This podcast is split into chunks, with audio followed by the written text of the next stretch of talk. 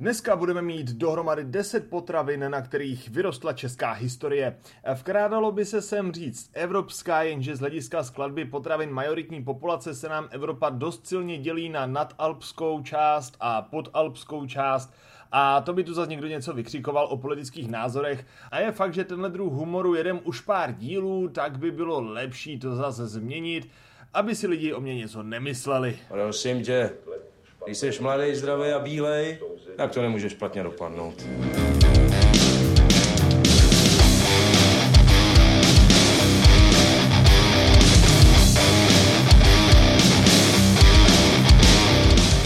Tuhle top desítku nebylo složitý vybrat, prostě jsme jen hledali nutriční zdroje, ze kterých jsme po co nejdelší zaznamenanou historickou periodu sbírali největší procento přijatých kalorií. Samozřejmě jsem pak přihlížel i na proteiny a mikronutrienty, aby to tu celý nebylo jenom o obilí, páč eh, na tom bychom nepřežili dlouho.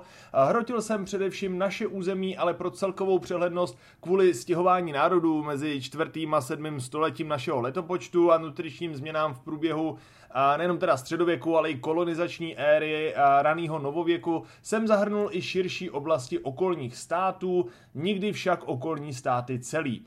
No a konečně pořadí, ve kterým to projedeme, z největší pravděpodobností odpovídá celkovému pořadí, pokud celou naší oblast zprůměrujeme. Snažit se ale tvrdit, že na kalorii přesně víme, kolik se čeho skonzumovalo od prvních opokolonistů Evropy doteď, e, to si nalajznu. Lokální odchylky jsou samozřejmý a pro přehlednost teda nezahrnutý, nicméně to, co bude na číslu 1, je prostě číslo 1 nejkonzumovanějších kalorií ever, co je na číslu 10, je prostě číslo 10. Každopádně můžeme tvrdit, že do téhle desítky se dostalo skutečně top 10 potravin z hlediska historických záznamů, četnosti receptů s daním surovinama v dobových publikacích a lidové slovesnosti, antropometrických rozborů lidských pozůstatků a koprolitů původních osadníků našeho území. Ano, ponořil jsem se i do rozboru skamenělých lidských hoven. Tohle nejde. Pokrádat mrtvý. Na vašem místě bych se teď spíš staral asi o ty živý, ne? Jdem na to. Číslo jedna, pečivo. Bum, naserte si lepko panikáři. A kdokoliv, kdo žije v Evropě díl jak tři generace, z největší pravděpodobností se z velké části skládá z pečiva. A kdo je tedy nad Alpama v okruhu 300 km víc jak 6 generací, je molekulárně prakticky houska. Úplně první záznamy ještě před šlechtěním ve výnosný odrůdy obilí se ze semených směsí travin za dob prvotních zemědělských a sběračských struktur, tedy od střední doby kamenný, plácejí jakýsi vanabí, obilný placky. Mega nutriční výhoda tohohle pradědečka současného rohlíku je v poměru skladovatelnost, výživnost. Roční období se nám tu samozřejmě v nějaký době střídají celých těch cca 10 tisíc sledovatelných let a když je kosa a zamrzlo, od Alp na sever neroste moc rostlinných kalorií, což limituje výtěžnost i těch živočišných, protože jestli něco nechceš, tak je to, aby ti prase zhublo, než ho porazíš. Už tak dobrý zdroj kalorií se nám dostává ještě víc dopředu díky přechodu od pečení na kameni k vynálezu kamenný pece. Akumulační princip vyšší teploty na jedné straně šetří palivo, na druhý rovnoměrněji propéká a umožňuje další a další procesy výroby papání s vysokou výživností i trvanlivostí. Fakt. No, To je náhoda.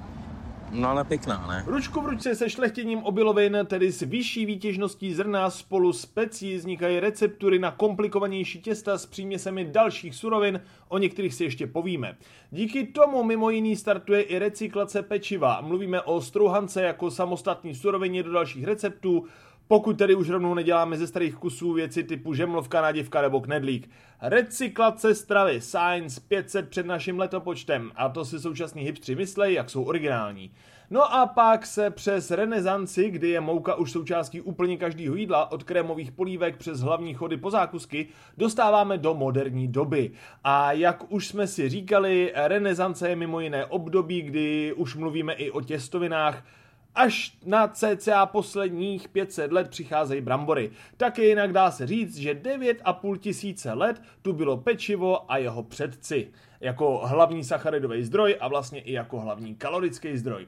No a samozřejmě tady máme nikdy nekončící konflikt mezi bílou a celozrnou moukou, no ne? Protože celý svět od šachů po geopolitiku trpí tímhle černobílým tématem. Jo, udělal jsem si ještě jeden barevný vtip. Kurva, neser mě, nebo tě udělám z držky fašírku, ty kriple zasranej. Ne, hele, teď potěšíme levičáky, totiž tmavý pečivo tu bylo první. První důkazy o pečení celozrnného chleba pocházejí z doby před 9000 lety, kdy byly objeveny starověké kamenné pece v oblasti dnešního Jordánska. A bílé pečivo se objevilo až později. Tradiční proces výroby bílého pečiva spočívá v odstranění otrub, klíčků a obalů obilovin, které obsahují vlákninu a další živiny.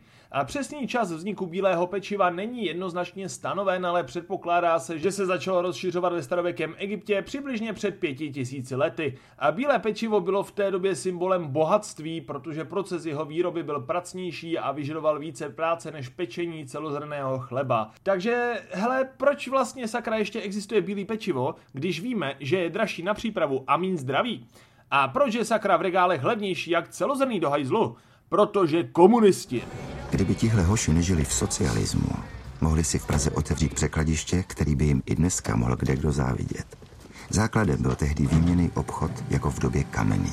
Centrálně plánované hospodářství. Za komunistické éry byla ekonomika centralizovaná a řízená státem. To znamenalo, že bylo možné ovlivňovat a regulovat výrobu potravin, včetně pečiva. Vláda upřednostňovala výrobu bílého pečiva a věnovalo mu více zdrojů a finančních prostředků. Komunistický režim měl tendenci prosazovat určité ideály a hodnoty, které se, jak jsme si už tedy říkali, promítaly i do stravy. Bílé pečivo bylo považováno za symbol modernosti a vyspělosti ve světě potravinářství a proto bylo preferováno v rámci ideologického a propagandistického kontextu.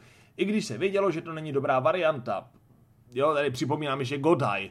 A byla to totiž metoda pozlaceného hovna, jo. Za komunismu tu byly často problémy se zásobováním surovinami a nedostatkem potravin, protože to jejich centrálně plánování hospodářství jim fungovalo na 120% dementům. Výroba bílého pečiva byla jednodušší z hlediska surovin, protože bílá mouka se tak rychle nekazí a můžeš do ní nakombinovat zbytky z celého východního bloku i několik let starý a nikdo to nic po upečení nepozná. Tímto způsobem bylo moderní, pokrokový, bílý pečivo ekonomičtější na výrobu v podmínkách omezených omezeného zásobování, protože prostě ty vole ty zbytky nikdo nechtěl, tak jsme je žrali my. A staroušci to tak vnímají prostě doteď, jo? že je bílý pečivo něco je lepšího. Hele, a než jsem začal studovat tu přímou historii tohohle období u nás, byť jen v oblasti sportu a stravy, měl jsem komunisty celkem na párku. Teď, pff, čím víc jsem se toho dozvěděl, tím víc bych si tu koledoval o ban naváděním projevům nenávisti a násilným činům. Řeknu jen tohle. Na vítězství. Komunisti se už nesmí nikde vrátit. Takže snídaní šampionů, celozrný rohlík. Jedeme dál. Mléko, síry, mléčné výrobky. Produkt mléčných žláz samic savců více či méně zpracovaný bakteriálními procesy ňamy. Takže po vyhejtění lepkopanikářů vyhejtíme laktoblbečky. A nebudu tu rozebírat, jak vysoce průmyslově zpracované náhražky nejsou mlíko, protože ořechy a oves úplně nepodojíš, a nebo že by byly vůbec zdraví. Je to same marketing shit jako margaríny a měli by to v rámci vlivu na vznik rakoviny okolkovat asi jako cigárka. A dá tam takový ty líbivý fotky na místo všech těch zelených stébel a píčovin. První záznamy o konzumaci máme cca z období 5000 let před naším letopočtem, tedy asi 7000 let vzad. Nejpravděpodobnější mléko, které jsme poprvé začali konzumovat od jiných živočišných druhů na našem území, byly kozy a ovce. V našem vývoji to byl opět solidní game changer, protože jsme najednou měli bohatý zdroj vysoce vstřebatelných bílkovin a několika minerálů, prakticky zbalený na cesty s relativně nízkou údržbou. Díky tomu byl protein v jídelníčku mnohem pravidelněji a bezproblémověji, než když šlo prostě jenom o lov a mrchožroutství.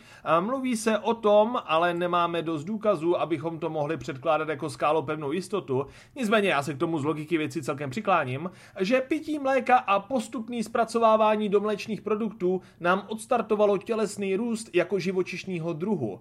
Prakticky o několik málo deka na každou další generaci tělesných hmotnosti. Vápník a protein z metr a půl velkých opičáků postupně dělá dvoumetrový 100 kilový hovátka, jakýma je většina nadalpských původních Evropanů doteď. Sorry vegani, další pravděpodobný argument proti.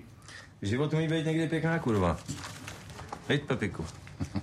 Ona krásná ukázka je vlastně i celý ten středověk, ale tomu jak to za středověku bylo s proteinama, vlastně i s těma krávama pro chudinu a spol, jsem se věnoval v separé v dílu 41. Nedokážeme oddělit, kdy se historicky peklo stěst bez mléka a kdy se k obilninám mlíko začalo přidávat, ale dá se předpokládat, že mluvíme dost podobný historický periodě, což nám z nutričního hlediska dělá velký dobrý pro fitness lidstva v období neolitu.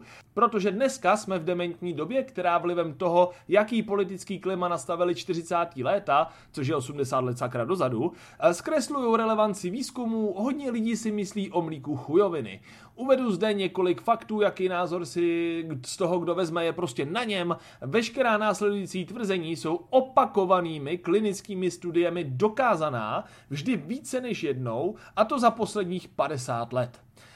Tak, Trvá pouze dvě až tři lidské generace k získání kompletní schopnosti trávení mléka a mléčných produktů od cizích živočišných druhů.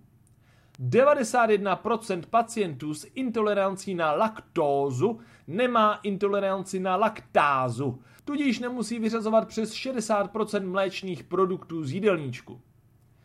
Vápník v mléce a mléčných výrobcích je lépe stravitelný a vstřebatelný než z jakéhokoliv rostlinného zdroje.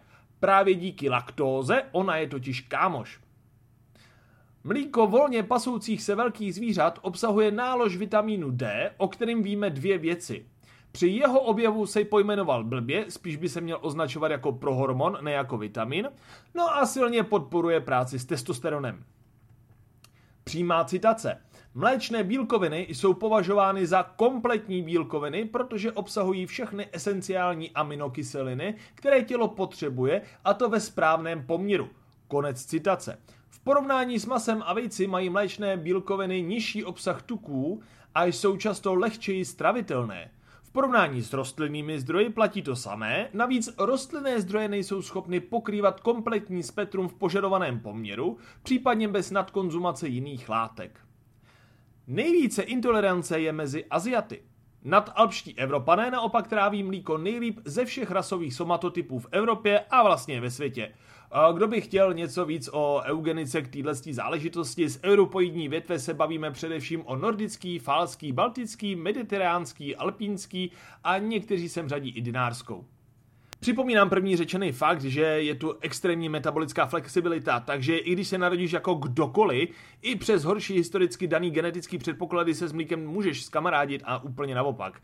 Znovu připomínám, že se jedná o veřejně dostupný fakta, opakovaně potvrzovaný různýma studiema. Archiv je veřejně dostupný, že jsem se tam dostal i já. Jak to? Mám klíč. Jste se úplně posral. Co je? Říkal jste, že máte klíč. Když je potřeba, tak mám klíč od všeho. Takže rohlík a sklenice mlíka. Zatím ty fitnessácký představy o poctivý snídaní rozmrdáváme solidně, co? Kde je sakra avokádo a konopný mlíko, hm? A možná je to ten důvod, proč v současnosti nejsme schopní dohnat starý siláky 19. a 20. století, přesto, že máme ranec doplňků stravy a steroidy vysoké kvality, což? Protože celý to pozlátko od 90. doteď je předražená chujovina s polovičatým efektem do prdele, proč, vole, jako sebelepší doplňky ti nenahradí to, že ten základ máš z blblej. Rohlík a sklenice mlíka a to jsme na čísle 2. Jedeme dál. Historická top potravina na našem území číslo 3, vejce. Ano, rohlík, mlíko, vejce. Úplně slyším ty moderní výživáře. Už jsem viděl lecos, ale tohle, kurva. První záznamy konzumace vajec máme simultánně ze tří končin starověkého Egypta, Sumeru a Číny. A jsme tedy v nejstarších známých civilizackých lidských historie, daleko před antikou, cca 4,5 tisíce let před naším letopočtem. Je to ten bohatý dávnověk, kdy nás mimozemšťani ještě neopustili, starověký civilizace díky tomu ještě z ničeho nic nezanikly a naopak jsme uměli vyrobit takové věci jako galvanický článek, jednoduchý procesor, pyramidy a podobně. Znáte mezopotámský eposy, ne?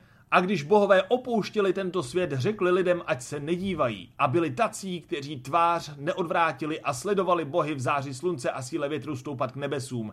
Tací poté přišli o vlasy, své maso a zvrátili své vnitřnosti jako trest za neuposlechnutí bohu. Jako kdyby startovala kosmická loď a kdo byl moc blízko, pošel na nemoc ozáření a najednou všechny velké staré civilizace dávno věku zanikly a nikdo neví proč. No takže takhle starý je jezení vajec prostě. Z dob, kdy ještě byli bohové na zemi, cucáci. No, kde se to vzal? Jaký anonym, ne? Jsou keci. Po pádu starověkých civilizací se vejce drží pořád hodně vysoko a už z antického Řecka víme, že byly podstatnou součástí výživového systému sportovců. Nejčastěji se pracovalo s vařenýma vejcema, opět kvůli zvýšení trvanlivosti, postupně ale vzniká obrovské množství forem přípravy a především sakra, žereme 6000 let, stávají se vejce silnou součástí všech tradičních receptů po celém světě. A to včetně indiánů před objevením Ameriky Evropanama. Nemáme tu teď úplně prostor to úplně rozebírat, úplně do detailu, úplně, ale hele, úplně doporučuji strašně moc, najděte si na netu nějaký tradiční způsoby přípravy vajec třeba od Irokézu. Celkem inspirace. Úplně strašně moc. Vejce mají pro lidstvo silnou nutriční hodnotu, protože jsou zdrojem vysokohodnotných bílkovin, tuků, vitamínů, teda zejména vitamínů skupiny B a minerálů, především železo a zinek. Domestikace a chov nosního ptactva je rychlejší jak domestikace velkých dojných zvířat a náklady na pár slepic, respektive nepředstavuji si dnešní slepice, ale prostě nějaký pseudo křepelky pomlčka nosnice, jsou vlastně pokrytý obilovinama a nedojezeným pečivem. Jo, a to je docela důležitý. Uh, ono se zobe to míní jak koza přes zimu a když to donese, tak to prostě zařízneš. Easy. Mimochodem, žerou se i vejce plazu, bleh, ale tam zabíhat bleh, nebudu, protože prostě ne. A co? Bylo to legální, měl jsem to povolený. Možno povolené, ale odporné. Vysoká nutriční hodnota vajec je nejlíp vidět ve spiritualitě a folkloru a když budeme pořád v nadalpské Evropě, každý z nás si samozřejmě vybaví takový ten svátek, kdy oslavujeme, že nějaký žid vstal z mrtvých, mlácením holek po prdeli, pečením beránků, čokoládovými zajícema a právě malováním vajec, protože to katolicky dává smysl. Uh, protože ještě před kristianizací to nebyly velikonoce, ale ostary a slavil se konec zimy a že je čas trtkat a zabřednout všechno, co ještě zabředlý není, páč je zas co žrát, takže je to akorát tak čas. Takže ano, první, co se proteinového dalo strčit prostě do huby po zimě, byly vejce, protože si vyhnal ptactvo rozsněženek a to začalo snášet zobáním mladý trávy. Většinou se to jako rozneslo ještě rychleji, než se to rozdojilo u těch ostatních zvířátek. Jo a měl bych se tu ještě opřít do mýtu kolem cholesterolu. Zkráceně, nebuďte dementi a žerte alespoň dvě vejce na den. Zlouhavě, demitizace kolem vaječního cholesterolu je otázkou, jak jinak marketingu kolem margarínu. Původně chtěli potopit másla a živočišní tuky, ale nějak se to opřelo i do vajec a asi na 20 let to hodilo do mainstreamu paniku. Po 6 tisících letech bezproblémové konzumace to hodilo do mainstreamu paniku. Totiž neexistuje dobrý a špatný cholesterol. Je cholesterol a má dva nějaký metabotypy, OK? Z toho jakoby špatného mimo jiný děláme testák, takže sorry, já neuznávám, že by byl nějaký špatný. Přímá citace. Výzkum provedený v posledních letech však ukázal, že stravování potravinami obsahujícími cholesterol, jako jsou vejce, nemá tak velký vliv na hladinu cholesterolu v krvi, jak se původně myslelo. Zdravotní doporučení a studie nyní naznačují, že konzumace mírného množství vajec, například až 7 vajec týdně, nemá významný vliv na riziko srdečně cévních onemocnění u většiny zdravých lidí. Konec citace. Z výcudcu a mýho skromného překladu článku VHO. Takže schrnuto potrženo, vejce jsou nedílnou součástí nutriční palety už úplně od počátku prvních lidských civilizací. Dá se předpokládat, že ne tak dlouho jako mlíko a obiloviny, ale spolu s mlíkem a obilovinama bezkonkurenčně skálopevné jisto jistě tvoří top 3 nejdíl a nejvíc konzumovaných potravin lidstva za posledních 7000 let. Jenom bych rád podotknul, že to jsou sacharidy a potom živočišní tuky a živočišní proteiny. Čus. Takže rohlík, sklenice mlíka a jedno vejce na tvrdo. Dobrý, ne? Jedeme dál. Máslo a jiné živočišné tuky.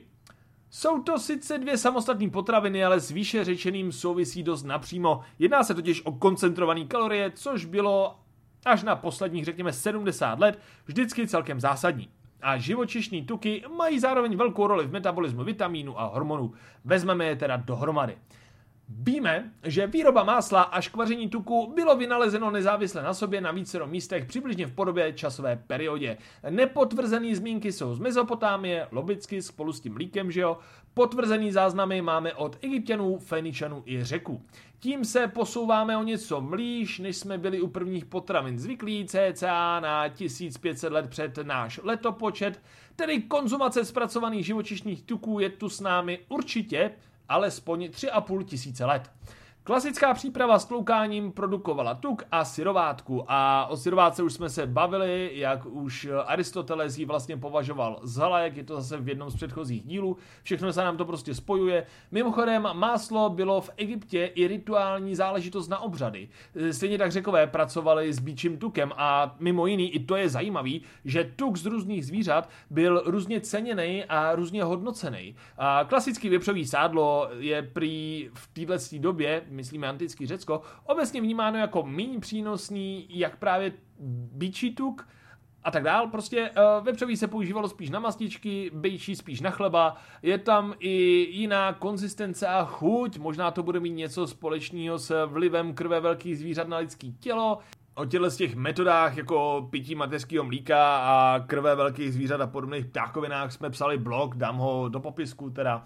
A každopádně, mm, hele, když bychom poskočili dál, středověk byl pro máslo a sádlo celkem boostem, eh, byli prostě pro bohatý. Mít masnou bradu znamenalo, že patříš k vyšší společnosti a i to pytlačení bylo hodně motivováno ne přímou konzumací, ale přeprodejem toho upytlačeného masa, především tuku dál, většinou rozmrsanému měšťanstvu, protože když si jako chudák někde ty vole upytlačil královi srnu a náhodou na tebe nikdo nepřišel, tak za jednu srnu, kterou by si s rodinkou musel sežrat strašně rychle, si měl třeba v přepočtu dva pytle mouky, z čehož si mohl vyžít celou zimu, že jo. A v renesanci se máslo stává docela významnou součástí receptů, jak si s tím jídlem už můžou vyšší vrstvy víc hrát a s nástupem 19. a 20. století začíná druhý chudý období kolem válek a objevují se margariny. A tady začíná náš konspirační koutek. Není to tak, jak si myslíš. Prosím tě, hlavně mi nelži. Hele, o transtucích se nebudeme bavit, jo? O těch víme, že jsou jedovatý a už je zakázali.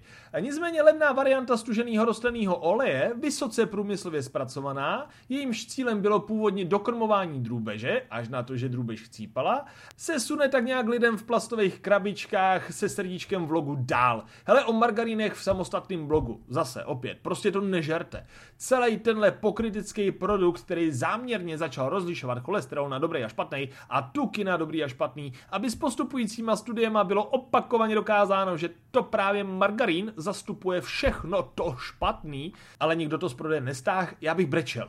Akorát dělají vlny v oblasti výživy a blbnou strávníky, zvlášť ty, ty mainstreamový, co se v tom neorientou. Hele, tuky ve stravě chceš mít.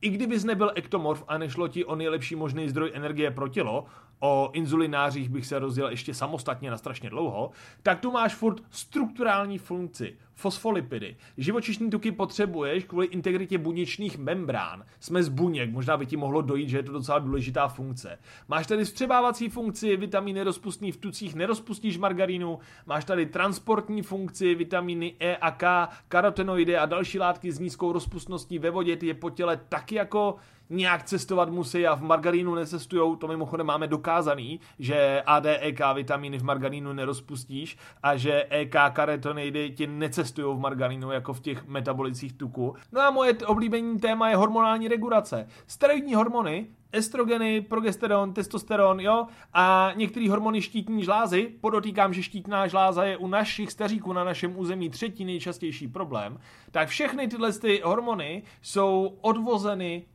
vznikají z cholesterolu. A to je tuk, jo, ne margarín. Uh, například kyselina stearová, přítomná v hovězím tuku, má menší vliv na krevní cholesterol, jak polovina lipidové skladby ramy nebo perly. Bum, hádejte se s realitou, fakt. Vždycky šlo akorát o to nepřehánět. Ne hledat varianty, jak to přehánět. Až mejdi na tom dělají lové. Lidi jako ovce čekali na zázrak, ale vlci už si všechno rozebrali. Takže eh, snídaně šampionů, vejce, mlíko, rohlík a ten namazaný živočišným tukem. Komu je jaký pochutí, máslo, sádlo nechám na vás. Jen prostě ne centiákovou vrstvu, OK? No a pokračujeme. Pátý nejobsáhlejší zdroj kalorií skrze zaznamenanou historii na našem území. Pivo a víno. Jo, hele, eh, já jsem chtěl navazovat masem, aby to s těma tukama bylo hezky u sebe, ale ne, ještě větší kalorický příjem jsme delší časový úsek měli z měkkýho chlastu. Je potřeba říct hned úvodem dvě věci. Dnešní měkký by se ještě před dvěma lety považoval za skoro tvrdý. Způsoby výroby se hodně změnily, vstupní suroviny taky a tak je průměrný pivo, o kterým se budeme teď historicky bavit, taková maximálně pětka až sedmička. A ne jako současná desítka až dvanáctka, ok? Tedy z našeho úhlu pohledu uh, se bavíme spíš o nealku, jo? To samý u vína. A druhá věc, neměli jsme sakra dlouhou dobu rozumný způsob konzervace pitné vody. Taky jsem se tomu věnoval v ostatních dílech předchozích kolem středověku, takže hydrataci uh, zajišťovala právě lehce alko, voda, protože alkohol v ní pomohl, aby vydržela pitelná jednoduše díl. Do dneška probíhají snahy o pozitivní argumentaci v oblasti alkoholu opatrný a z mýho úhlu pohledu dost tendenční. Výzkumy se nám snaží říkat, že mírná konzumace piva nebo vína může snižovat riziko srdečních onemocnění, protože řídí krev a brání sraženinám. A pak tam uvažují i nad uh, mrtvičkama a podobnýma záležitostma, ale to už jsou fakt jenom ty největší čuráci. A že antioxidanty typu polyfenol, samozřejmě ještě flavonoidy ve vínu a podobně, že jo, pomáhají proti stresovému metabolismu těla. Uh, až na to, že polyfenoly jsou i v ovoci, zelenině a čaji. A že tě teda, OK, nebude trápit infarkt, No když tě ještě předtím sundá něco z výčtu, metabolický syndrom, ta samotná mrtvice, cukrovka, selhání jater nebo ledvin, rakovina. Ano, alkohol je potvrzeně karcinogenní látka, proto by ho lidi s rizikem raka v rodině neměli moc pít a lidi v léčbě na něj mají ban totálně, stejně jako s cigárkama. Kdo je Menza si ještě pamatujete, ne? Nadával jsem na něj, uh, na blogera, vole, uh, vlastně ještě v minulý sérii u historie sportu, že je to margarín, vole, který si rozetře jenom pohledem uh, na holku s menším bicákem. Každopádně pojďme k těm osobním útokům přidat další jména. Následující lidé veřejně o vlivu alkoholu na zdraví lžou a propagují jej navzdory všem dostupným datům. Renata Vojtíšková, Martina Kubálková, zakladatel dětského kardiocentra v Praze Motole profesor Milan Šamánek, Lenka Petrášová, Radomil Šíp, Linda Lažanská, Lucie Drahošová, Hana Jelínková a pokračoval bych dál a dál, ale tihle jsou na Google na prvních stránkách, jak co se týče piva, tak co se týče i vína. Snad za to ještě bere prémie. Já bych blil. Do prdele, nemůžete vyrvat z kontextu 10% příznivých účinků a ignorovat těch zbylých 90% kolem. Nemůžete neříct, že těch 10% pozitivních účinků nelze nazbírat jinde, protože lze a úplně bez problému a v mnohem větší koncentraci s mnohem lepším efektem. A co mě namrdalo nejvíc, anonymní články, kde se autor bludů nehlásí ke svýmu dílu, aby ho nešlo sfackovat, ale ve vyhledavačích je to na prvních pozicích, protože prostě líbivě super lže. Plus teda morální bahno na iDnesu, kde malým písmem je psáno, že se jedná o PR článek nějaký firmy a tak iDnes nezodpovídá za pravdivost textu, ale zbytek je vedený jako wannabe vědecký blog a víme, jak akademicky pozorní lidi jsou na podobných serverech, že jo? Fakt jsem nasranej. Přesně proto je internet nebezpečný místo pro dětská seniory a veškerý lidstvo s IQ pod 120. Sorry jako noc, sorry. No, vida. Existují určitý pravidla, které by se měly dodržovat. To je blbost, žádný pravidla neexistují. Myslíte? Nebuďte směšný. A abych se tady ještě zpětně vyjádřil k panu profesorovi Milanu Šamánkovi, protože přece jenom zakladatel dětského kardiocentra v Motole není úplně malý jméno. Jeho článek, kde doporučuje chlastat víno, protože má pozitivní vliv právě na ředění krve a pumpu, vidí to ze svého úhlu pohledu. OK, je to kardiorok, vidí, že to má pozitivní vliv na srdce. Už úplně neřeší, že ti to rozmrdá celý zbytek organismu. I takovýhle člověk i takovýhle člověk, docela důležitý člověk pro český zdravotnictví, jo, se prostě jednou, vole, akademicky ujede a na tom internetu se dostane do vyhledávačů úplně vysoko, protože má jméno a lidi vlastně kvůli tomu přicházejí o zdraví, jo. Nemůžeme si, kurva, jako akademická obec dovolit takovýhle uklouznutí. To je jako když se ke koroně, vole, vyjadřovali zubaři do piči. Ah, pravidelná konzumace i měkkýho alkoholu například až třikrát zvyšuje pravděpodobnost rakoviny prsu. U chlapů vede k takovému poklesu testosteronu, že hormonální příznaky stáří, které obvykle nastupují po 60, si chlapi způsobují ve 40, a to včetně zvýšené lámavosti kostí. Při pravidelném pití alkoholu dochází ke strukturálním a funkčním změnám mozku, vedoucích problémů s pamětí, soustředěním, rozhodováním a koordinaci pohybu. A to prosím pěkně dělá ten nejtvrdší skank tráva pod zářivkou vypěstovaný úplně nejvíc zelený herák, jo, když hulíš. I tohle umí alkohol, jo.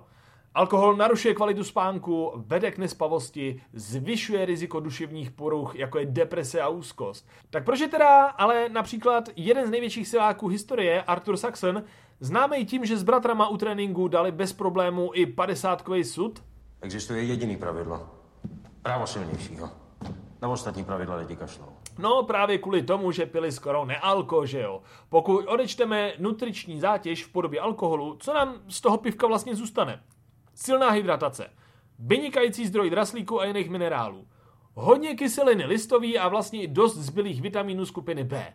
Chmel a následný slad obsahují i hodně antioxidantů, takže snižování stresových vlivů na organismus. Mluví se o prospěšnosti pro breberky ve střevech, eh, když je toto nealko, ale tam je to druh od druhu. No a samozřejmě kalorie, protože Artur eh, pocházel z doby prostě ještě před první světovou. Hlavně pro lidi neustále v letu a ve stresu, výkonnostní sportovce, ektomorfy a lidi, co nemůžou v létě jíst kvůli vedrům, je třeba to nealko možnost. Neříkám, že ne, OK, ale nealko. A pak je tu vlastně téma fitoestrogenů a fitoestrogenů je v alku i alku vlastně stejně. A mluví se o tom, že chmelový produkty ti postupně odburávají testosteron, že jo. Proto většina pivařů má prostě ženský kozy, že by se mezi ně dalo udělat. A protože prostě fitoestrogeny. A jako jo, v alku i na alku je jich prostě stejně, jenže zatímco každý z nás dal 10 alkokousků za večer bez problému, ještě jsem neviděl nikoho, kdo by dal 10 nealkokousků za celý den. A celkový přijatý množství dle všeho menší u nealka, byť teda jinou mechanikou. No a to víno, uh, i nealkovína se dají koupit, ale asi bych za to ty love nedával. Na rozdíl od pivka, kdy se nealko varianta dokáže udělat bez extra složitých výrobních procesů, u vína to tak úplně není. Zdravotní přínosy jsou minimální, pokud si dáváš jednou denně nějaký kvalitní čaj, tak jsou vlastně jako nulový. A chuťově to poznáš víc než u toho pivka, mám pocit. Jenže alkohol je tu díl než ta tabáková a žijem, kde žijem. Jestli se s ním dá něco uhrát, tak jedině mimo systém. Hele, eh, všichni víme, co jsme za národ. Polovina starých siláckých historek z dob Rakouska-Uherska začíná větou, to takhle chlapi jednou chlastali. A je jedno, jestli šlo o pivko na Žižkově, tím ano, narážím na Fridolína Hojera, a nebo o víno, kde si na Moravě, tady se nedá nenarážet na siláka France. Pokud člověk nemá kompetitivní období, kdy musí hrotit desetiny procenta výkonnosti, z mýho osobního hlediska jsou dva radci ke zvedání kamenů naše historická povinnost vůči právě starým silákům, alespoň párkrát za rok. A zároveň po mý zkušenosti s fakt dlouhým obdobím denodenního pití nikdy pod tři pivka na den, uh, jo, měl jsem hodně dlouhou party, můžu říct, že všechny ty nepříjemné věci řešený výše jsou ošklivá pravda a nedají se nějak přeargumentovat a nedají se nějak očůrat. Přestaneš chlastat, zvedá se ti líp a především mnohonásobně s nás a rychlejc víc. No a kvůli tomu to děláme. Možná i proto mě rozčiluje to ospravedlňování alkoholu všude možně. Říkat lidem, aby nepili, je chujovina. Ospravedlňovat jim ale pití je jako propagace kouření u těhotných za 60. v 60. letech, jo? Kdy si mohlo prostě cigáro koupit i v nemocnici, protože prostě se věřilo, že je to zdravý, vole. Hnus, vzdělejte se a potom píte jednoduše dál, ale z erudovaného rozhodnutí. Mým osobním názorem je prostě nealko. Alko jen při sociální příležitosti a nikdy tvrdý. Zastavit, když ti začíná být lehce, protože alkohol metabolizuje pomalu a postupně, takže i když okamžitě začneš pít vodu, jakmile ti začne být lehce, stav se ti ještě chvíli bude zvyšovat, než začne klesat, takže když je ti lehce, většinou se ještě dostaneš do lehké malátnosti než to začne klesat. A neodpadnout nebo blít jako amatér. Přímá citace, první do bitvy, poslední z hospody, konec citace. To je moto, co mi dává smysl. Tady bych byl s tou snídaní šampionů opatrnější. Zůstáváme u namazaného rohlíku, vejcete s blíketem. A ve výčtu to máme z historických důvodů, ale spíš bych teda to nealko dával jinam do dne. Nevěřte blbečkům o dvojice červeného k snídaní a jednom velkým k obědu na trávení. Prostě ne. Jak se říká, všichni jsou ke koupi, anebo na prodej.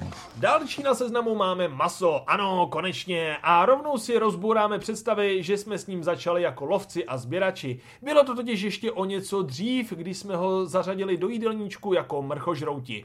Protože nejsme úplně šavlozubí velkodrápatý dravci, že jo. A ta organizace eh, společných lovů, když jsme ještě nemluvili a měli jenom skřeky a pachy, nám taky úplně dobře nešla. A oštěp jsme vynalezli až potom, co jsme maso už nějaký čas jedli. I tohle dnešní vida odhalí ze skamenělých hoven a klacků. Dobrý, ne? A mimochodem, i to je nejspíš důvod, proč umíme trávit alkohol. Protože dokud jsme jedli mrtvolky, které ne vždycky byly úplně čerství, ještě před přípravou ohněm, dostali jsme do sebe hodně breberek, který se evolučně vyplatilo si podržet, když to člověk přežil, nebo opo člověk. Prostě chlastáme, protože skažený maso, taky maso. Žrali jsme prostě zelený maso z mrtvoly a proto umíme trávit alkohol. Taky dobrý, ne? A pak už teda lov, následně úprava ohněm, následně ta domestikace, následně přímý chov. Nicméně, bacha, dlouhou dobu to nebylo prioritně na maso. Většinou jsme všechny domestikované zvířata chovali až do středověku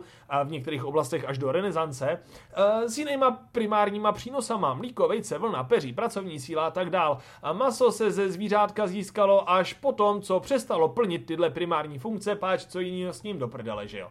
A pak tu teda máme renesanci. Začíná se chovat už primárně na maso, to jsme si vlastně říkali u těch striktně rytířských chovů zase v minulých dílech. A tam mimochodem začíná právě jako chov, jako vědní obor. A pak začíná být lidí ještě víc, takže je potřeba efektivizovat chov, efektivizovat výnosnost, efektivizovat i zpracování, takže začíná klecový chov, šlechtění až po ty současné brojlery, vole, a konzervy etický aspekt jde bokem, jako vždycky, když jde o prachy, že jo. No a v současné době mluvíme o tom, jestli klonovaný maso taky maso a co to s náma udělá, jestli z nás nebudou zombíci. A pak tu nastupují samozřejmě různý názory na potřebnost masa v jídelníčku a tak dál. Po deseti tisících letech názor na potřebnost masa v jídelníčku. Jestli jim tohle projde, tak už je dovolený úplně všechno. Hele, eh, zase, tuhle polemiku se necháme na jiný díl, kde tomu věnujeme víc prostoru. Pro dnešní díl stačí říct, maso jeste. A to v co nejširší paletě. Ne na výkon množstvím, ale na výkon druhem. Pojďme probrat jenom ten základ, jo? Na našem území to máme celkem jednoduchý. Bílý maso, tedy například kuřecí a krutí, červený maso, tedy například hovězí, vepřový, ale i právě to ovčí a kozí, a rybí maso. Na našem území historicky v pořadí od nejčastější konzumace kapr, lipan, okoun a štika. A maso je významným zdrojem bílkovin, které jsou klíčové pro růst a regeneraci tkání, funkci svalů a další důležité tělesné procesy.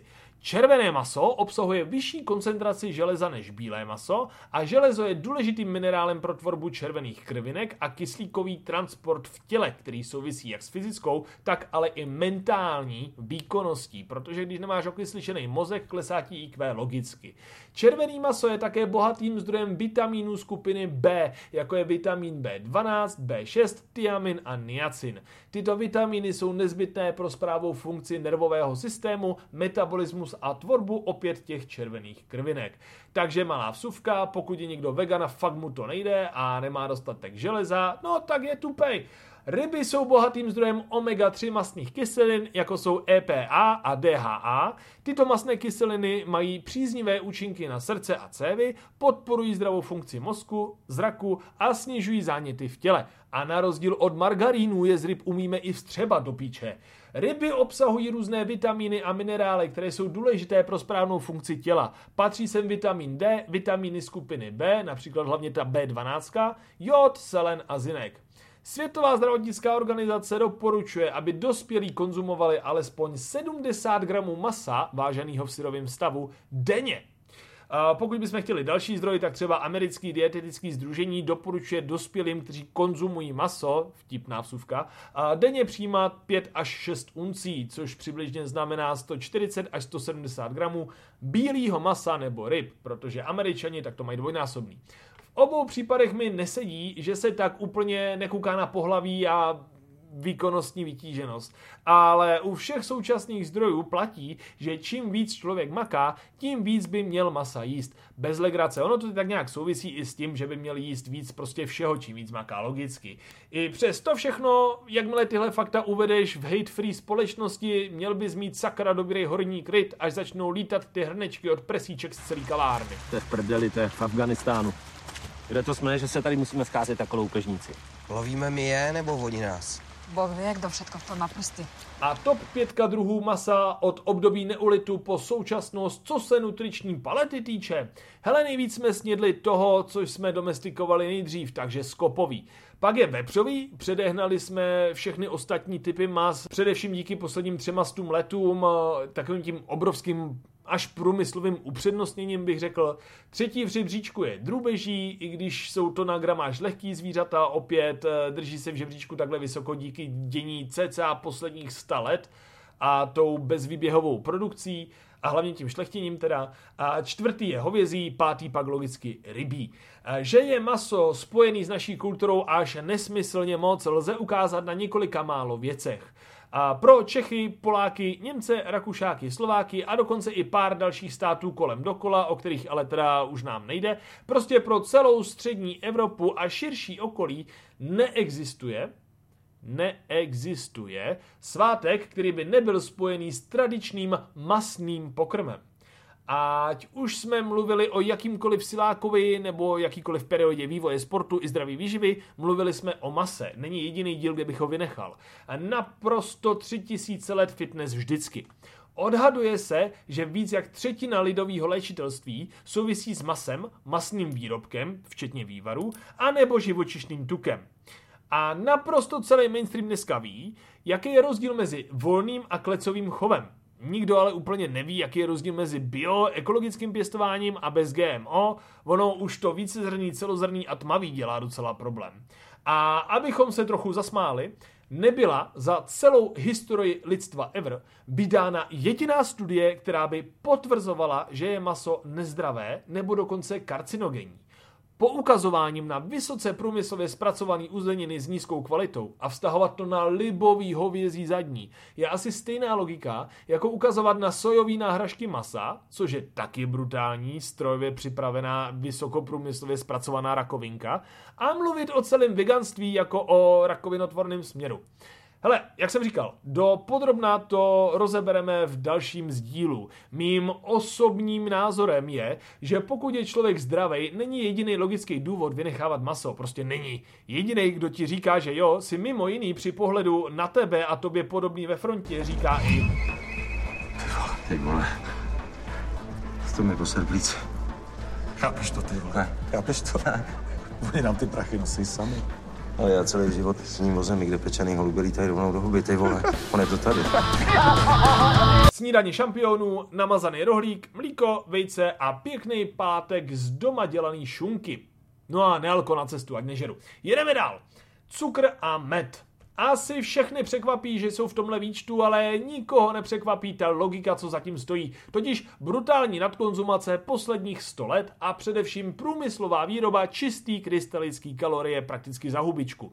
Existují odhady, který tady bohužel nemůžu dost dobře rozebírat tak dopodrobně, jak bych chtěl, protože to má stovky stránek a stovky obrázků ale vypíchnu to hlavní. Kluci z Yaleu už eh, pár let eh, započítávají, jak cukr prostupuje celým potravinovým průmyslem a jak dlouho mu to zabralo a zabírá do současných čísel. A započítali, jak jsou na něm lidi čím dál tím závislejší a jak stále stoupá jeho tolerance, a to i v doporučeních VHO. Eh, započítali, jak rychle se lidi množí a vyčerpávají jiný, méně efektivní nutriční zdroje a vypočítali, že pokud se nic nezmění, bude komoditní cukr za 63 let od roku 2023 a víc strategická surovina jak kobalt. Uh, to je prosím dnešní top čtvrtá strategická surovina hnedka po ropě, litiu a křemíku, protože jakákoliv elektronika. Cukr. Drsný, ne? Nad elektronikou. A připomínám, že mozek by dokázal při ukončení plného vývoje bez problému přežít jen a pouze na cukru. Všechno ostatní, co potřebujeme přijímat, je spíš kvůli tělu. Cyberpunk as fuck, jo, všichni můžeme být mozky v lahvích, pokud budeme mít dostatek cukru krystal. A nezapomínejme ani na to, že v poválečný rozbombardované Evropě byl cukr jedna z mála látek, která nám umožnila vůbec přežít a všechno to tu znovu vybudovat.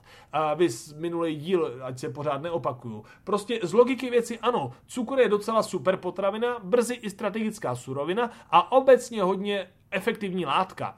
A protože co je efektivní, s tím se lidi přizabijou, jako se vším, včetně toho internetu, jak bylo řečeno před chvílí, a všude na to vidíš jenom hate a demonizaci. Jestli jsi doteďka sáhnul na miliony, tak teď to můžou být miliardy. Ty chceš koupit tu chemičku? Opět, mým osobním názorem je, že cukr v budoucích letech eh, dosáhne asi stejný rehabilitace jako všechno ostatní, co jsme si v tomhle díle zatím zmiňovali a ty rehabilitace vlastně dosáhlo. A jsou dva scénáře, podle kterých by k tomu mohlo za mě dojít. Ten první by byl větší sranda, totiž další apokalypsa. Ať už by na nás vlítl Putin, zombíci nebo další made in China kašlíček, kalorie do kapsy prostě chceš. Vlády by opakovaly to, co už se tady jednou dělo v těch 50 a to je celý. Ta méně funny, ale víc pravděpodobná varianta je prostě edukace. Stejně jako u toho alkoholu, hele, cukr je stejný jako THC, ibalgin, kofein nebo heroin. Všechno to jsou látky.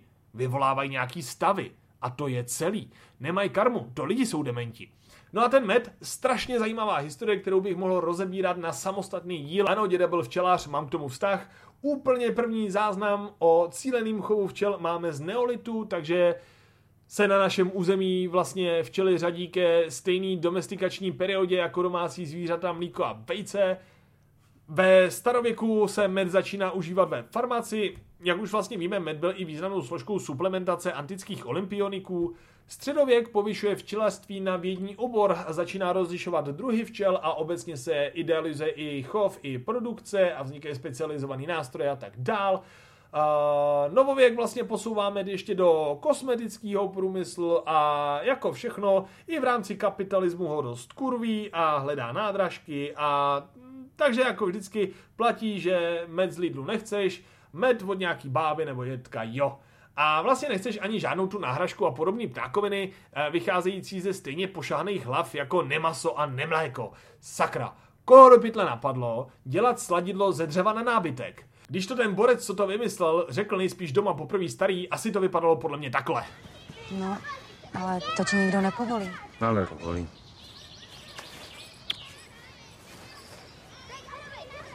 A ty děcka zase můžou chvilku běhat někde jinde. Já nechápu, jak mu to mohlo být, když existuje med. A proč to lidi vůbec kupujou a myslej si, že je to zdravý. Hele, med obsahuje různé živiny, včetně anosacharidů, hlavně glukózy a fruktózy. Ale i vitamínů.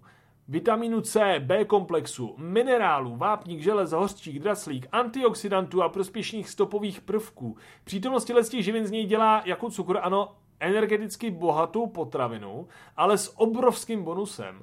Navíc to, že je med přirozeně sladký a slouží teda jako alternativa k běžným rafinovaným cukrům, je o to jako zajímavější, že má vyšší sladivost než cukr, takže může být použit v menším množství pro dosažení stejné sladkosti. Med obsahuje různé antioxidanty, jako jsou teda flavonoidy a fenolové sloučeniny, které pomáhají neutralizovat volné radikály v těle čímž by jsem se zase utíral o našeho kardiologa, který něco podobného mluvil o vínu. Okay? Antioxidanty jsou důležitý pro ochranu buněk před poškozením a mohou mít protizánětlivý účinky. Hele, některé druhy medu mají i přirozeně protizánětlivý účinky jako sami o sebe vybustovaný a můžou pomáhat snižovat záněty v těle, proto jsou v léčitelství doporučovaný. To může být teda jak říkám, prospěšný pro ty nemocný, ale pro nás je i hlavní, že snižuje díky těmhle vlastnostem regenerační dobu po sportovním výkonu. Med je známý svýma antimikrobiálníma vlastnostma a používá se tradičně i jako přírodní lék na bolest v krku, kašel a nachlazení. I jeho aplikace na kůži může pomáhat při hojení ran a spálenin. Zkus ty vole tohle s agábovým syrupem do prdele. Některé druhy medu obsahují přírodní probiotika a enzymy, které mohou přispívat k rovnováze střevní mikroflory a podporovat zdraví trávicího systému. Naopak od některých sladidel, co ho mrdají. Hele, náhražky ti tohle všechno prostě nedají. Žádná sladová náhražka, žádný umělý sladidlo, žádný ani přírodní sladidlo nemedovýho typu ti nezrychlí regeneraci. Jo, anebo nedodá prostě ty látky, o kterých se bavíme. Cukr teda samozřejmě taky ne, ale ten je levnější a skladnější. Hele, co cukr krystal prostě překřtít na suplement, jo, to by mi takhle dávalo smysl, a med mít jako tu základní potravinu, OK? Takže Snídaní šampionů teda rohlik s máslem, domácí šunkou, vejce, mlíko a do mlíka trošku medu, třeba lžičku. A? Dál. Ovoce. Na osmém místě se teprve dostáváme k něčemu, co by současní nutridementi nejradši nadhodnotili někam úplně nahoru a proto by jsme všichni vychcípali. Opět, důvody, proč je to takhle nízko, jsou prostě nejenom historický, ale především právě nutriční.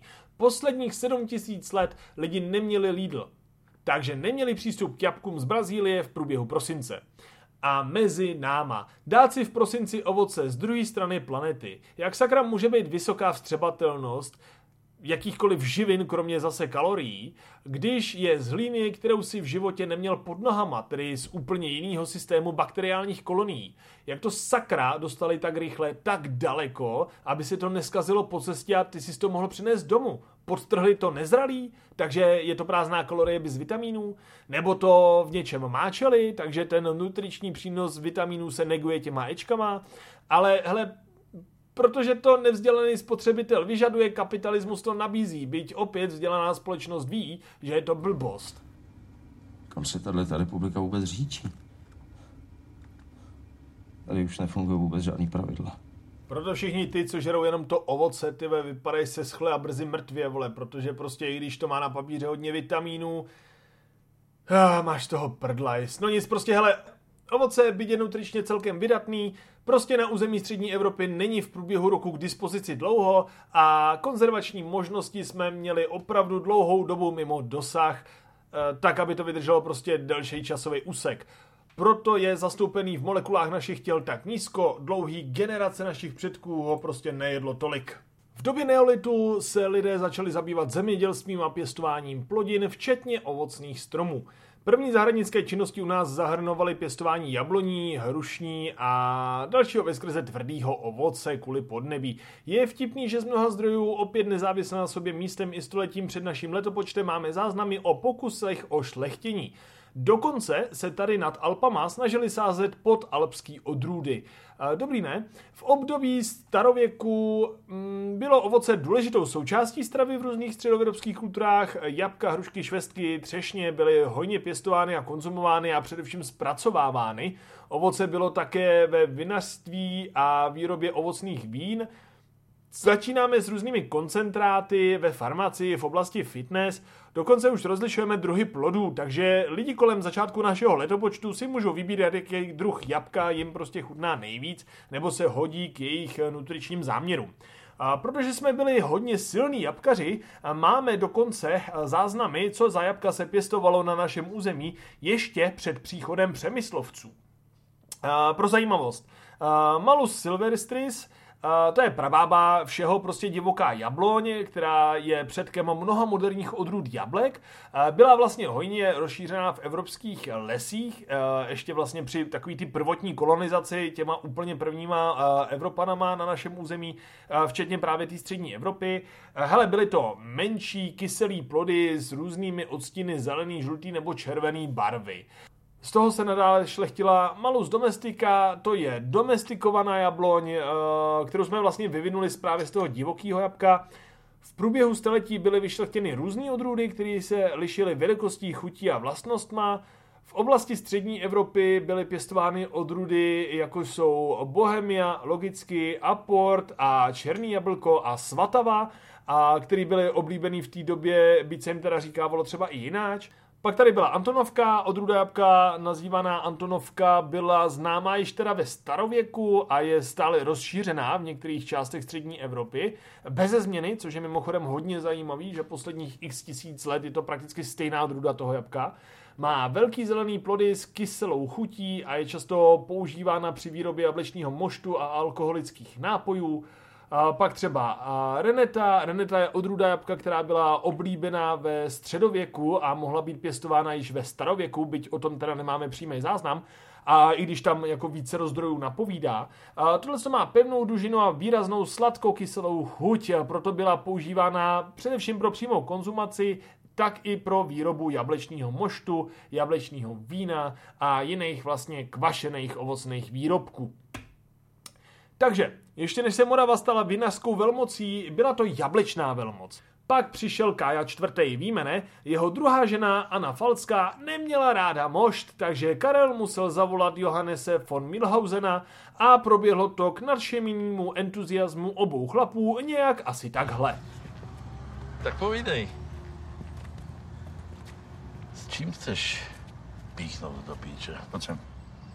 Co máš na srdce? No brácho, hele, přivez mi starý víno, vykácej sady. Další ženská, která změnila běh dějin, ale přisuzuje se to jejímu starýmu, který z toho navíc nebyl úplně moc nadšený. Během středověku bylo ovoce nicméně nadále důležitou součástí stravy a zahradnictví mělo významné místo v klášterech a na panstvích. Mnoho ovocných stromů bylo pěstováno ve středověkých zahradách, včetně jabloní, těch hrušní, eh, třešní, slivoní a už i meruněk.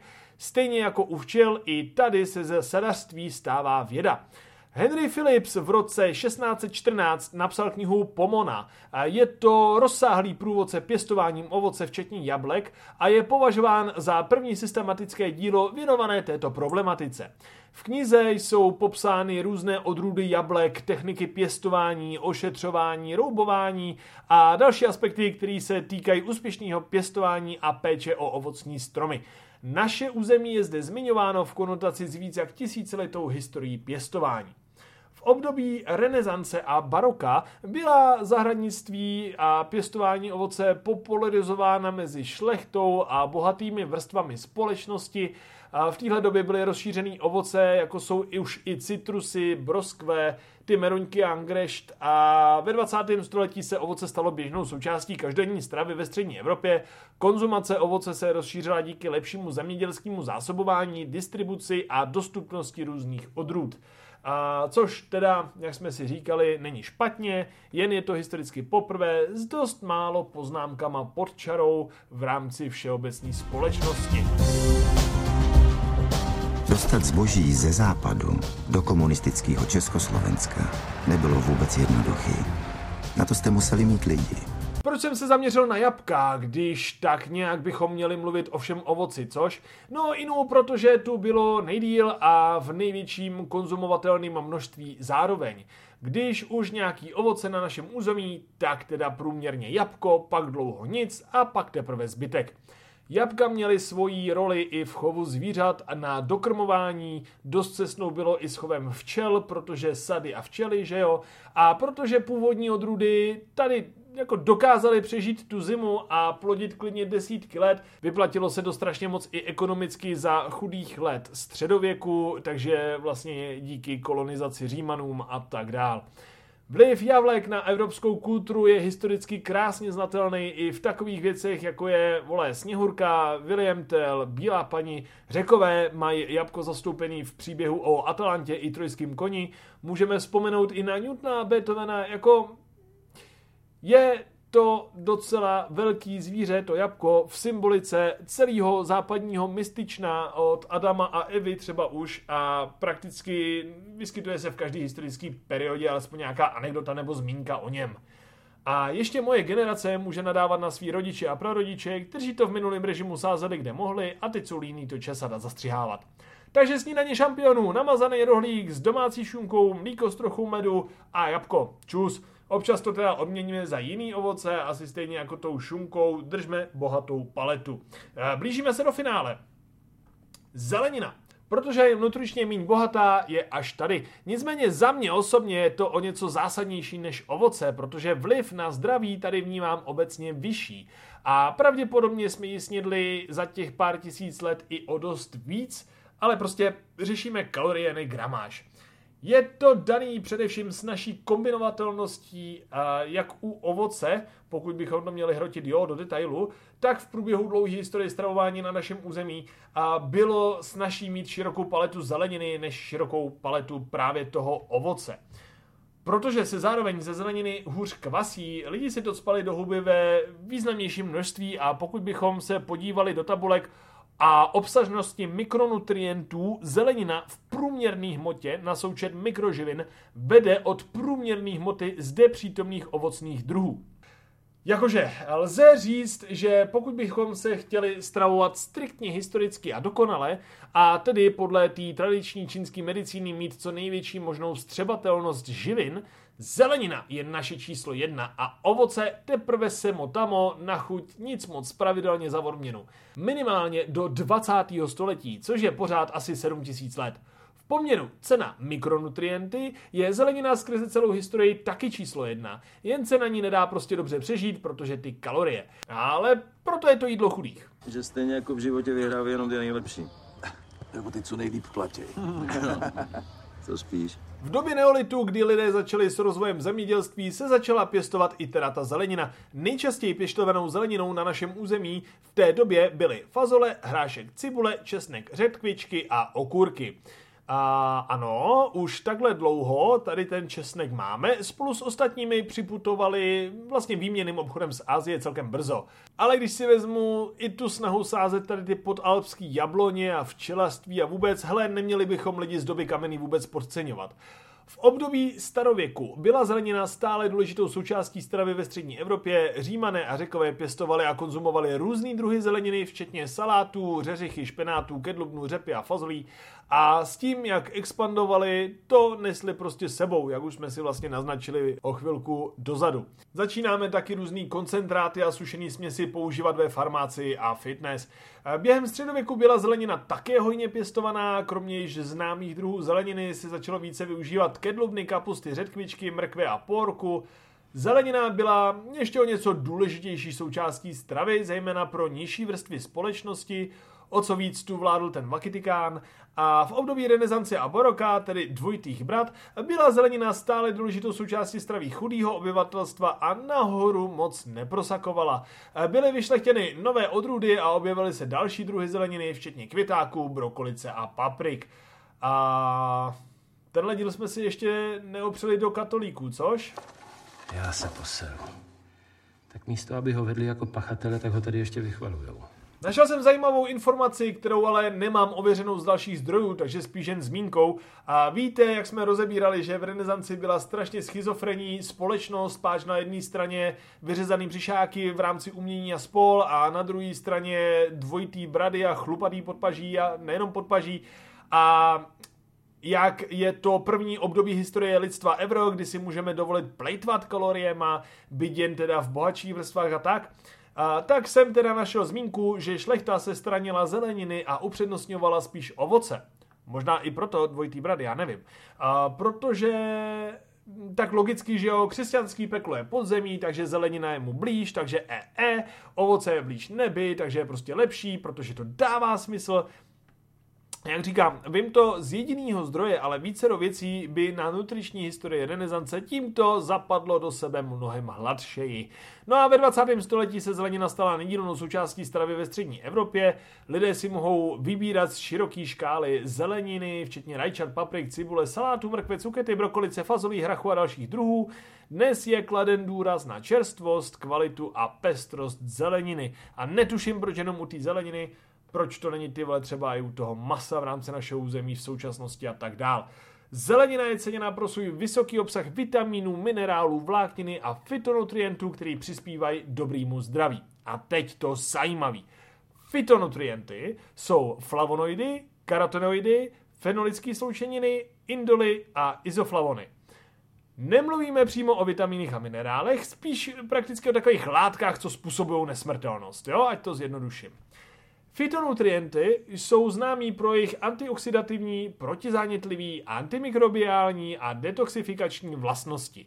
Podporou správnou funkci imunitního systému a snižují riziko některých nemocí, jako jsou i srdeční choroby, některé typy rakoviny a neurodegenerativní onemocnění. Podle všech současně dostupných poznatků, kterých zatím nemáme dostatek, ale zatím se to kupí se shodnýma výsledkama, Vstřebatelnost a biologická využitelnost fitonutrientů obrovským způsobem závisí na tom, aby ta zelenina rostla tobě poblíž.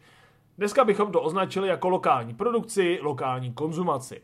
Nejsme si jistí, ale asi je to otázka kompatibility imunitního systému, eh, který je daný bakteriálním prostředím v hlíně a daným klimatu. Jak u tebe, tak u té okurky, co si chceš spát do huby.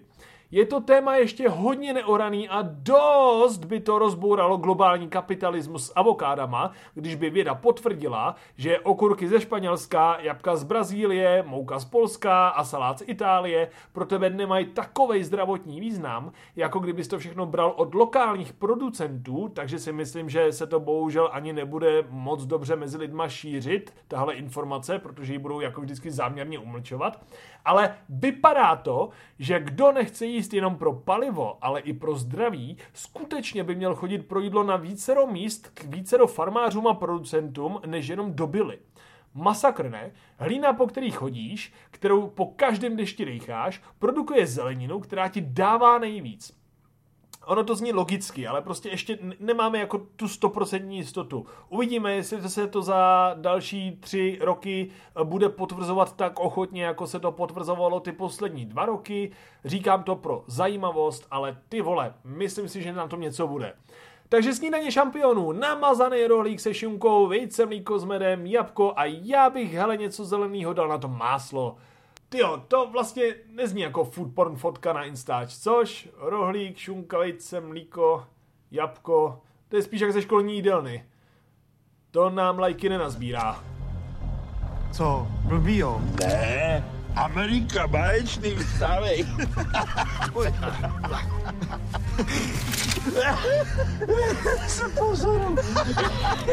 A poslední desátý místo z deseti houby. Největší super potravina, kterou tady máme a je tak strašně moc super i kvůli tomu, že ti roste poblíž a je strašně moc super kvůli tomu, že je levná a už v životě nebude žádný veganský e-shop s nějakou super potravinou z Brazílie potřebovat. Nejméně kalorický a nejvíc mikronutričně nadupaný jídlo, co jsme schopni v oblasti střední Evropy do sebe natláskat od neolitu po současnost. Jak jsem říkal, platí stejný výsledky jako u zeleniny s tou konzumací lokálních plodin. Sebe lepší choroš z Japonska je člověku, co je bílej jak čerstvý sníh, na půl k prdu. V době neolitu sice víme, že byly houby součástí stravy, ale přesný rozsah jejich konzumace není znám. Vzhledem k jejich eh, dostupnosti v přírodě byly sbírány a konzumovány především divoce rostoucí druhy a samozřejmě máme spojovaný spíš s rituálníma náboženskýma pokrmama než s běžnou konzumací. Sice jsme si řekli, že podceňovat strávníky z doby kamenný bychom neměli, nicméně jsme v kmenových strukturách, takže když ze sociálního hlediska, když ti šaman něco prohlásí za kouzelný, nejseš úplně motivovaný dělat z toho večer polívku, že jo? Nicméně o dost víc by byly houby ceněny ve starověkém Řecku a Římě pro svou chuť a léčivé vlastnosti. Záznamy z tohoto období zmiňují konzumaci různých druhů hub, včetně bedly, křemenáčů, hřibů a mochomůrek. Ano, mochomůrek. Už jsme si vlastně říkali, že mimo jiné byly některé houby i mezi prvními zakázanými látkami při soutěžení na olympijských hrách právě za té antiky. Zjišťujeme, eh, že se jimi dá nejenom teda sundat a vidět bohy, ale i štelovat ten výkon. A samozřejmě v rámci fitness mluvíme i o první vitaminové suplementaci. O tom chystám samostatný blog, takže čekujte blog i nejenom kvůli článkům, co už máme, ale těm, co těm budou. A mám k tomu už víc jak tři měsíce pokusů na sobě samým a asi tím dobře rozbouráme polovinu výrobců multivitaminových tabletek. Teče vám do bota, chcete se z toho vyzout. To se vám ale nepovede. Brzo vyjde nový článek. Během středověku byly houby považovány za významnou součást stravy. Pěstování hub se stalo populárním a to zejména na panstvích a v klášterech, jako vždycky. Vedle těch sadů asi, neby, nevím, vole, nevím. A to je poprvé, prosím, co máme písemný záznamy o přímém pěstování, taky jinak takový wannabe domestikaci hub. Houby byly stále samozřejmě sbírány ve volné přírodě a používány v různých pokrmech, dochází nicméně k určitému očernění, protože čarodějnictví. Podle všeho mít instantní možnost pokecat si i s jinýma bohama, než je ten jeden v trojobalu, není úplně žádoucí. Středověk je obdobím, kdy vzniká o houbách nejvíc mýtů a pomluv, které jsou v rámci lidového názoru aktivní i doteď.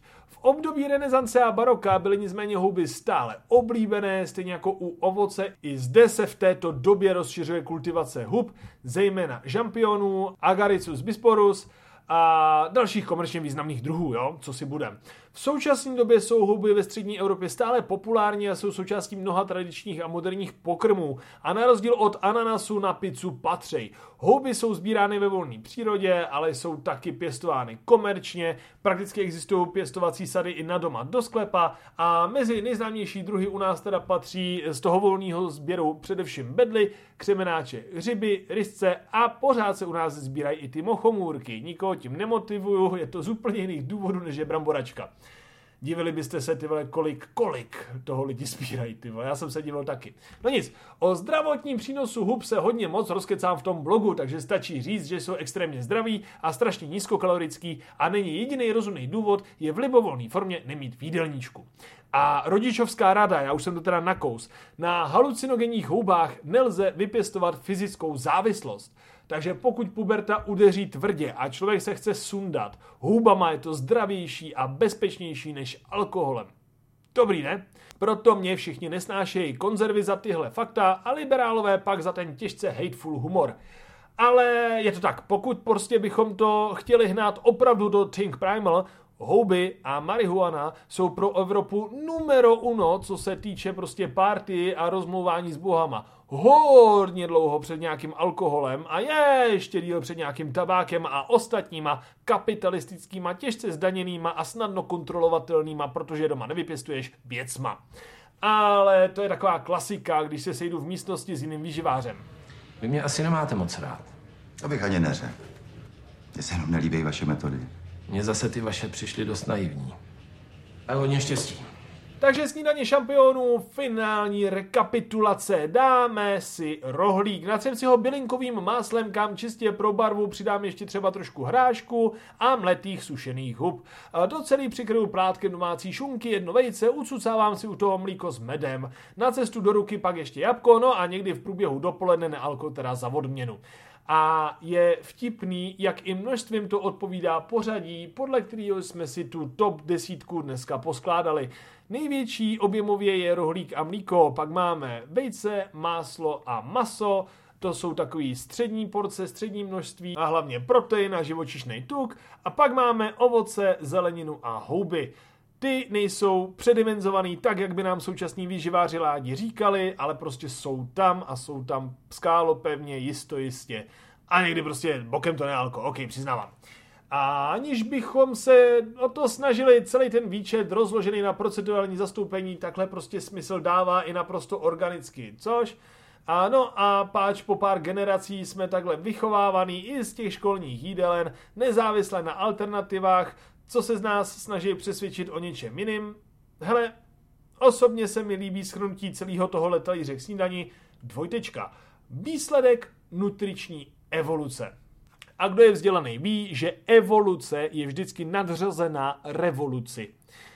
A tak se ptám, kdo kurva jsme, abychom si vůbec mohli myslet, že máme akademický nárok na předělání skladby, na jejíž základech bez problémů můžeme přes 7000 let? Aha, jak se kdo stravuje, je samozřejmě jeho osobní právo. Pokud to nikomu necpe, a to včetně dětí a domácích zvířat a náhodných kolem jdoucích a jinýmu chlapovi v pisoáru vedle. Záměrně nezamlčuje fakta kvůli prodejům, nebo prostě nechce jít do argumentace o zdraví. Protože trpět morbidní obezitou, mentální anorexí, keto dietou nebo veganstvím je v podstatě dost podobný. A tím už pak budem pomalu přecházet do dalšího dílu, však ona se ta logika, rozum a pravda můžou zamlčovat jenom dočasně. Sadím se, že jednoho dne někde vypluje a spoustě lidí se ještě slušně spotí zadek. Tak ať nejste mezi nima.